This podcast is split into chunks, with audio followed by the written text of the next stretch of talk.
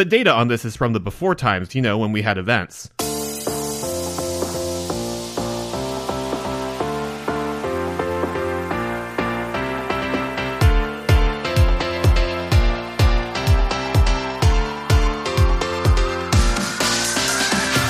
Hello, and welcome to the Euro What, episode number 169 for the week of October 3rd, 2022. We are a pair of Americans trying to make sense of the Eurovision Song Contest. I'm Ben Smith, and I'm joined today by Mike McComb. Hey, Mike. Hello. This week, we'll be talking about Liverpool and Glasgow as next year's potential host cities. Mike, it's the most ephemeral time of the year. Yeah, it is. We are crossing our fingers that this episode is not instantly obsolete by the time it drops. but there's like a nice chill in the air. The leaves are starting to change color. The seasons are upon us. And oh boy, what news there is, it's moving real fast. Yes, we are recording this on Sunday the 2nd. It's possible that the host city could be announced before this episode drops on Tuesday the 4th. So, uh, fun times. yeah, yeah, because like I woke up this morning and there was like an article in The Guardian that says the, sele- the selection will be announced within days. So this is just me looking the selection committee directly in the eyes, begging them, just wait until Wednesday. Just let us have like one day where this episode is still a question of which of these cities. We've been so lucky so far this year. Yeah, and, we've, we've been uh, in like the nice little more. sweet spot. And yeah. we may be getting back to our normal cadence of releasing a show and then more news dropping. It kind of makes sense. This was about the time last year when Turin was announced as the host city, so I could see them trying to at least get on scheduling track since they are on the shorter timeline in planning than previous years. Yes, so. yeah, the, the clock is ticking. Speaking of ephemerality, Snapchat. Snap, which has been the big hit out of this year's Eurovision, has crossed the 200 million streams mark on Spotify. That means it has also passed Waterloo and Euphoria on the most streamed Eurovision tracks ever. I think the last time that we talked about this, I was just like, oh yeah, that should happen sometime by the end of the year. I meant end of the year. I did not mean end of the month. But yeah, the juggernaut continues, and just sort of looking at how, things are trending, uh, it should pass Soldi, which has just over 208 million streams, and Fairy Tale, which has 215 million streams, probably in the next week. That sounds about right. It's still averaging about two and a half million streams per day. So yeah, like a week from now, that should be another 15 million or so. And then number one and number two on that chart, Ziti Buoni has 342 million streams and Arcade has 806 million streams. So a little while until Snap catches up with either of those. Although with Ziti Buoni, if it still is maintaining this pace, that could also be by end of year. Yes. Yeah, it's it's amazing. And like it's still performing on the US charts. Like it's still at the bottom reaches of the Hot 100, like still hanging out in the low 90s. But I was checking the American Top 40 charts, uh, which has a slightly different methodology than the Billboard charts. And on this week's episode, it was number 39 on the American Top 40 and number 35 on the Top Adult Contemporary chart. So that's guaranteed radio play. So that's yeah. just going to add to the mix. If you look at the charts this year, you have things like Glass Animals' Heat Waves that took a very slow climb to the top. I'm not sure Snap is going to make it all the way to number one on Billboard, but it still has legs now that we're in like fall pumpkin spice season, it feels like it, it's of that piece. Yes. that makes sense. And, well, well, yeah, because yeah. like just mentally, my brain is just like it's soup weather, and like this is very much a soup weather song. Yeah.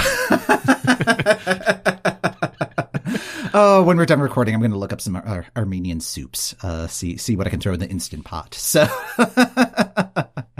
but yeah, we we will continue to watch Snap as it continues its success on the US charts. It's fun to watch. Yes. Something that was maybe not as much fun to watch was the movie Xanadu, which uh, we we both watched recently and talked about on our Patreon. That episode dropped last week. It was a really fun discussion, even if the movie itself was kind of all over the place. That was a delightful conversation, and I really like that Patreon episode a lot. Yeah, if you head over to patreon.com slash Eurowhat, subscribe there and you'll have access to that episode, our previous Patreon episodes. You can revisit the American Song Contest if you so choose. Yeah, if you're still kind of on the fence about that, our next episode, we are both out of town in weird calendar ways that are making it impossible to record. So we will be dropping a Patreon episode, specifically one about Italo Disco. You can get a sample of that and see what we're doing over there. Come on by. It's been a lot of fun. It's been a lot of fun, and if if you need enticement, there's a really fun soundboard in that episode. All right, let's get into it before they make the decision, and w- this episode is even less relevant than we thought it would be. Uh, so it is Sonia versus Lulu. It is Ferry Cross the Mersey versus Super Trooper. It is Liverpool versus Glasgow. There were seven cities that were shortlisted as potential host cities for the UK. Newcastle, Leeds, Manchester, Birmingham, and Sheffield were eliminated a week or so ago. So we are now down to the last two, which are Glasgow and Liverpool. So far, there's been no real info about why these two were the final two, but Birmingham has specifically said uh, the ceiling of our venue is too low, and we proposed changes, but uh, that still wasn't enough. It's interesting to me that it like if you're going to do a short list, I was expecting like three, but it, I think if they had not yet done site visits or if those site visits had been delayed, it makes sense to just kind of get it down to a final 2 Mm-hmm. Especially since, like we just said, the clock is ticking. Even though Turin wasn't selected until about this time last year, Italy still knew it was going to host, so it could get those gears rolling. But UK did not know it was hosting like in May. Like it, it, there was a delay there, so they they are really on a compressed timeline this time around. I took a look at Liverpool and Ben took a look at Glasgow. I guess I'll go first with Liverpool. It's the fifth largest metro area in the UK. It is considered the world capital city of pop. That is a title that comes from Guinness Book of World Records because a number of artists have generated a lot of number one singles from the Liverpool scene. There's this one group from the 60s. What's their name? They have the the hair. Yeah, yeah, yeah. the um, Skiffle Band, yeah. yeah, yeah. Oh, the Beatles. Yeah, that, Yes. that's it. Yeah, uh, they're they're from there. Uh, in fact, the airport is John Lennon uh, International Airport. Some great name recognition there. In terms of other cultural stuff, it has the second most number of galleries and museums in the UK. London ranking first in that.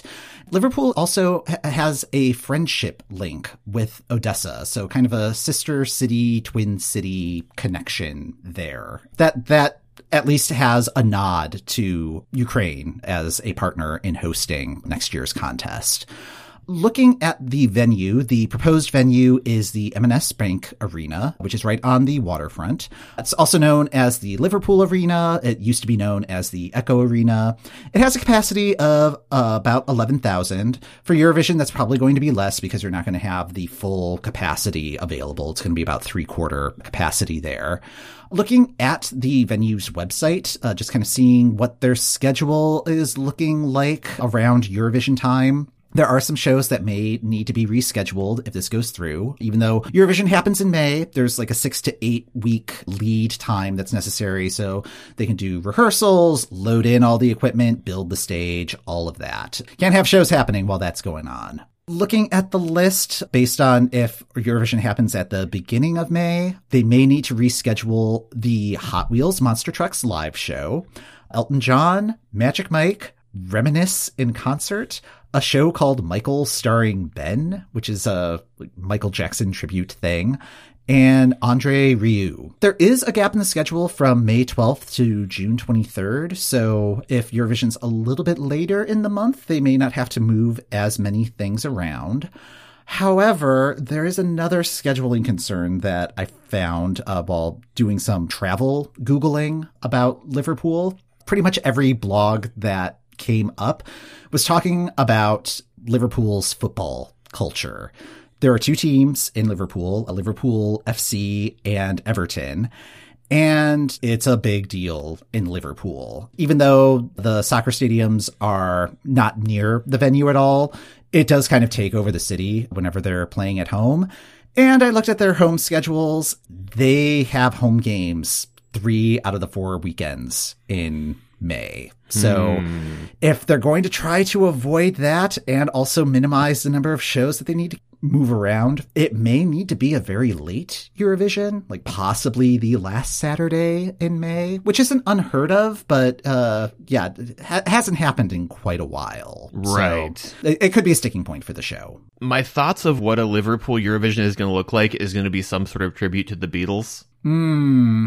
And like, I'm not sure how I feel about that. Sorry. Just- apologies to Liverpool. You have many other wonderful musicians who've come from your city, but Yeah, I and it's I don't know. I think it's going to depend on how much of the Odessa influence comes in. A number of the schools in Liverpool also have uh, programs related to Ukraine, so I, I think maybe that might help temper that a little bit because I, I my understanding is the goal is to have this be as much of a Ukrainian show that just happens to be in the UK rather than it being the UK full on hosting. correct. Which honestly, it should be. I wasn't wowed by what I was seeing when I was looking up Liverpool, if I'm being completely honest. Like, the venue's not far from Pride Quarter, which is Liverpool's neighborhood. And it's like the only official gay quarter in the UK, which kind of surprised me. But like reading through, uh, there's like whole Wikipedia pages about Liverpool's LGBT history. And it's been, eh, like it, it's, it's not been bad, but it's, it's, it feels like it's more, gay tolerant than gay friendly. And I, I'm not sure how that's going to sit overall. Yeah, I, I, I don't know what, uh, how much more to read into that. Like, I will still be going if it ha- if it happens to be there, but like, I wasn't, I wasn't as wowed by it uh, as I was hoping. All right. Yeah, how, how was your Glasgow research? Uh, Glasgow research was very fun.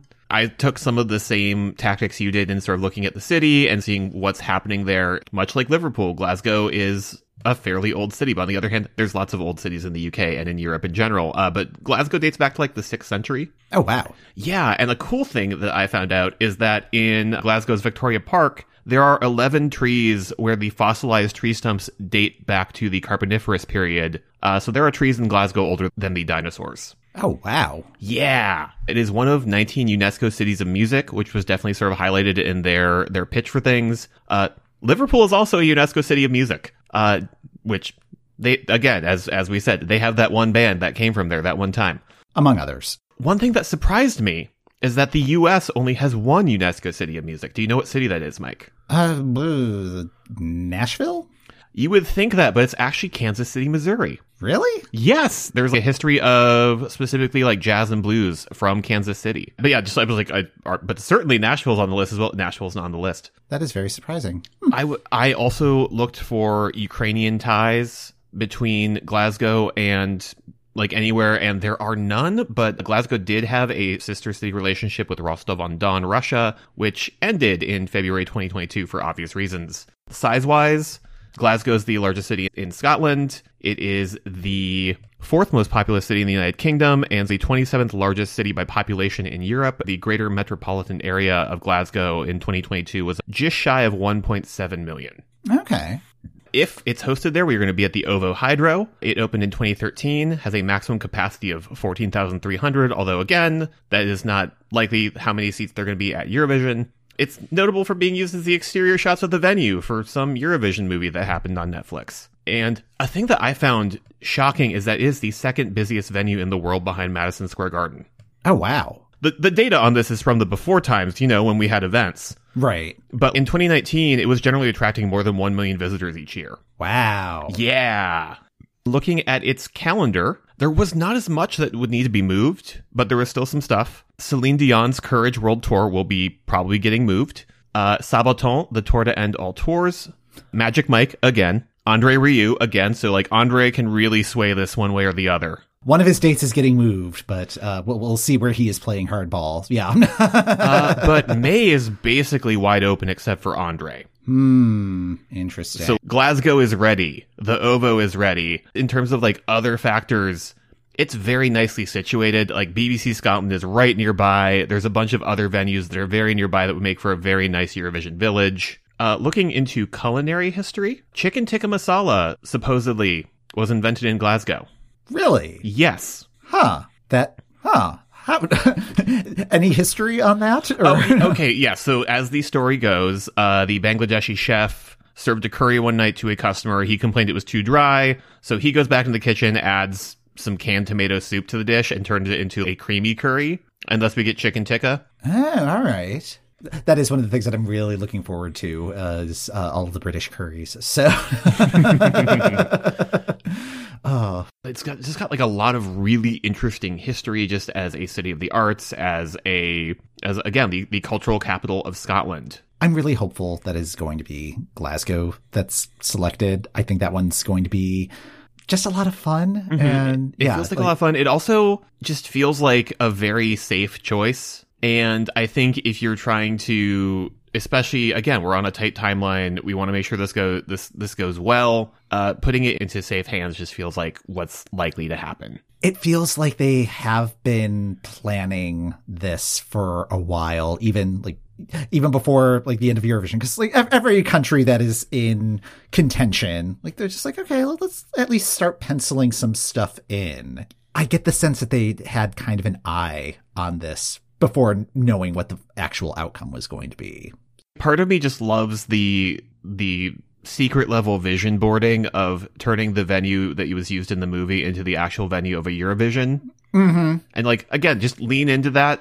Perfect Harmony is a really good tagline for for a year where it is one country hosting the the previous winning nation that movie's just as much of a monkey's paw as well, as the show can be. Yes, well, and like it's, it's just like very like just thinking of the potential Wikipedia editing that needs to happen. Oh yeah, just delights me. Is that so? In 2020, the movie was released. In 2023, the venue from the movie was the actual venue. It's very silly. Maybe Netflix can backtrack and change uh, the city from Edinburgh to Glasgow just yes. to make it all the more confusing. like that's that's a minimum level of ADR that needs to happen. Make it so. I guess the next time that we reconvene, we will know what the host city will be. It's so exciting. It is. It is. It is really exciting. Again, like it's a weird time right now, just because none of the news is gonna is gonna matter in two weeks. Yes, or two days, or, or two days, or maybe two hours. I don't know. I could be in the middle of editing this. Uh, yeah. Yes. Anything is possible. That's going to do it for this episode of The Euro What. Thanks for listening.